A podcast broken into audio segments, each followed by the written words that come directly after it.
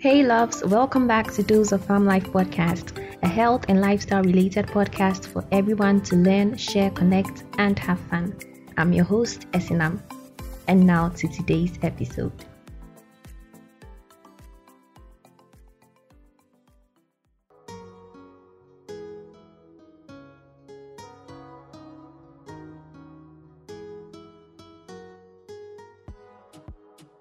So, hi, you.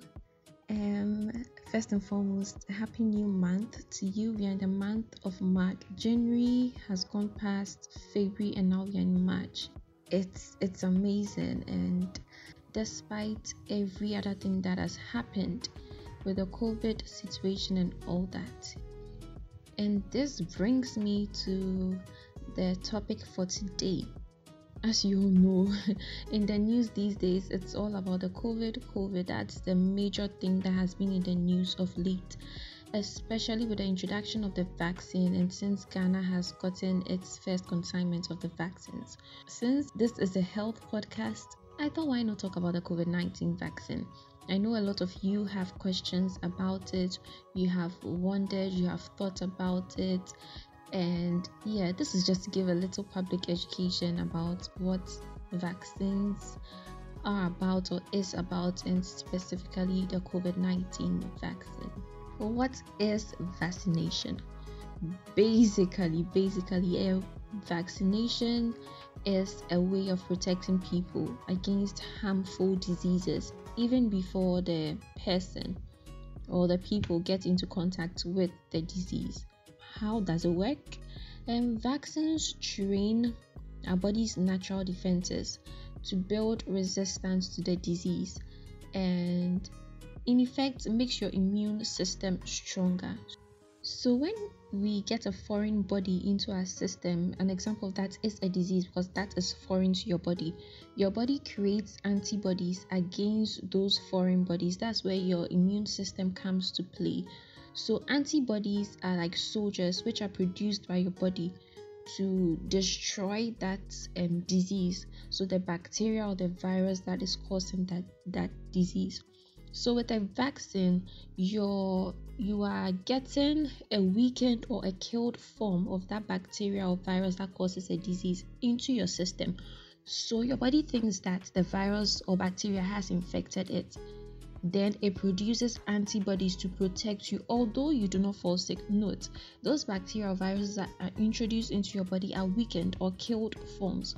They do not cause you to fall sick but they alert your body that something foreign has entered. So your body produces those antibodies against it and those antibodies get to stay in the body and form what is known as memory cells so that the next time the actual bacteria or viruses um, infects you, your body already has those antibodies in store. So they just bring it out. So those soldiers, those antibodies just come out and fight against that disease, whether it's caused by virus or bacteria. So that's how a vaccine works. Now there's this term we, you've been hearing, and um, you've been hearing a lot of late, which is herd immunity. So what is herd immunity? So, herd immunity is also known as community or population immunity, and this is when a large population of an area becomes immune to a particular disease. And this is very important because when such a large group of people develop resistance to a disease, the disease um, literally has no place to go. So, in effect, infection rates drop and the disease then phases out.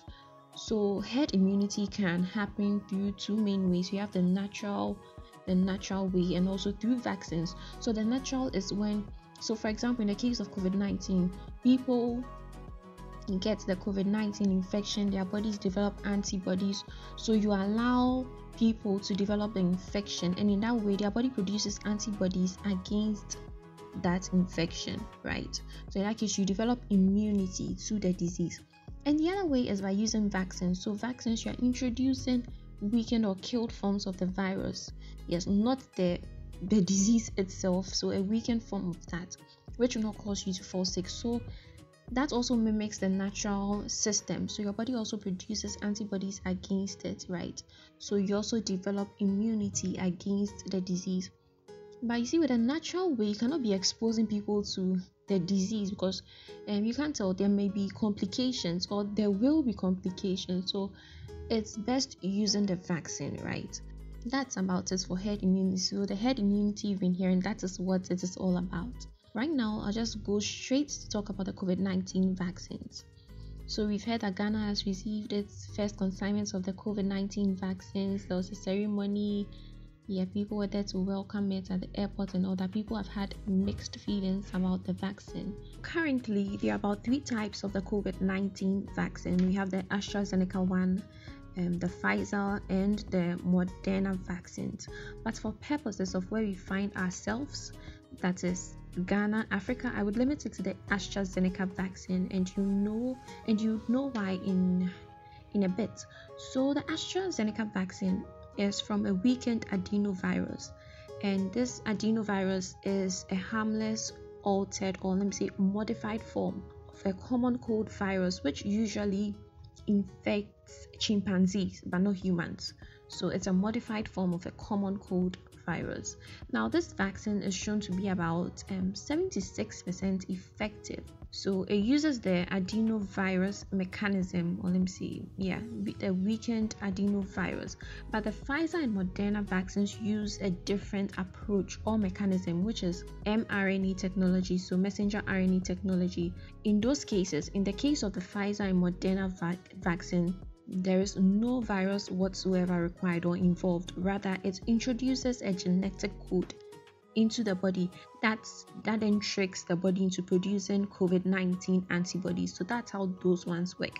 But the AstraZeneca vaccine, it's an adenovirus, a weakened form of a virus which is introduced into the body, then that tricks the body to produce COVID 19 antibodies. So now how different is the AstraZeneca vaccine from the others? So the Pfizer and Moderna ones, you may be wondering why did Ghana go for the AstraZeneca vaccine? Now as compared to the others, the AstraZeneca vaccine is easier to transport and store.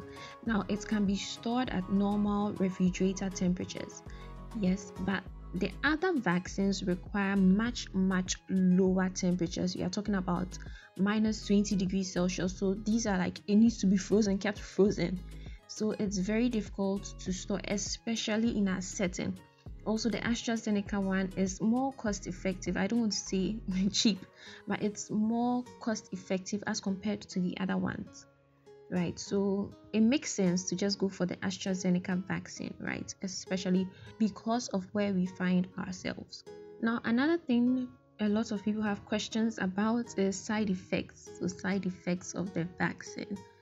Um, I'm sure you have also pondered a bit, or at least once, about it. Side effects are let me see. Are bound are bound to happen. Side effects occur with every other medication. But the thing with side effects is that not everybody experiences the side effects. So with the vaccines common side effects and people may experience include injection site pain. Of course it's going to be injected so you may, you may have pain around that area which is common with other injections, right? And other vaccinations which we take, measles vaccine, and all that. You could have like symptoms like fever, headache, um, fatigue, muscle pain, but um, the AstraZeneca vaccine has been shown to be um, safe. So, you know, it's it's relatively new, it's new, and these side effects are to be expected of because, of course, it is something new that has been introduced into your body. So those things are to be expected just as with any other medications you could have side effects. But it's it's not a cause for alarm. It's not a cause for alarm. There's no need to to raise an alarm. So next question people may be asking, do we still need to observe the protocols even after getting vaccinated? The pandemic is still there, COVID-19 is still there, despite the vaccines that have that have come up, sorry.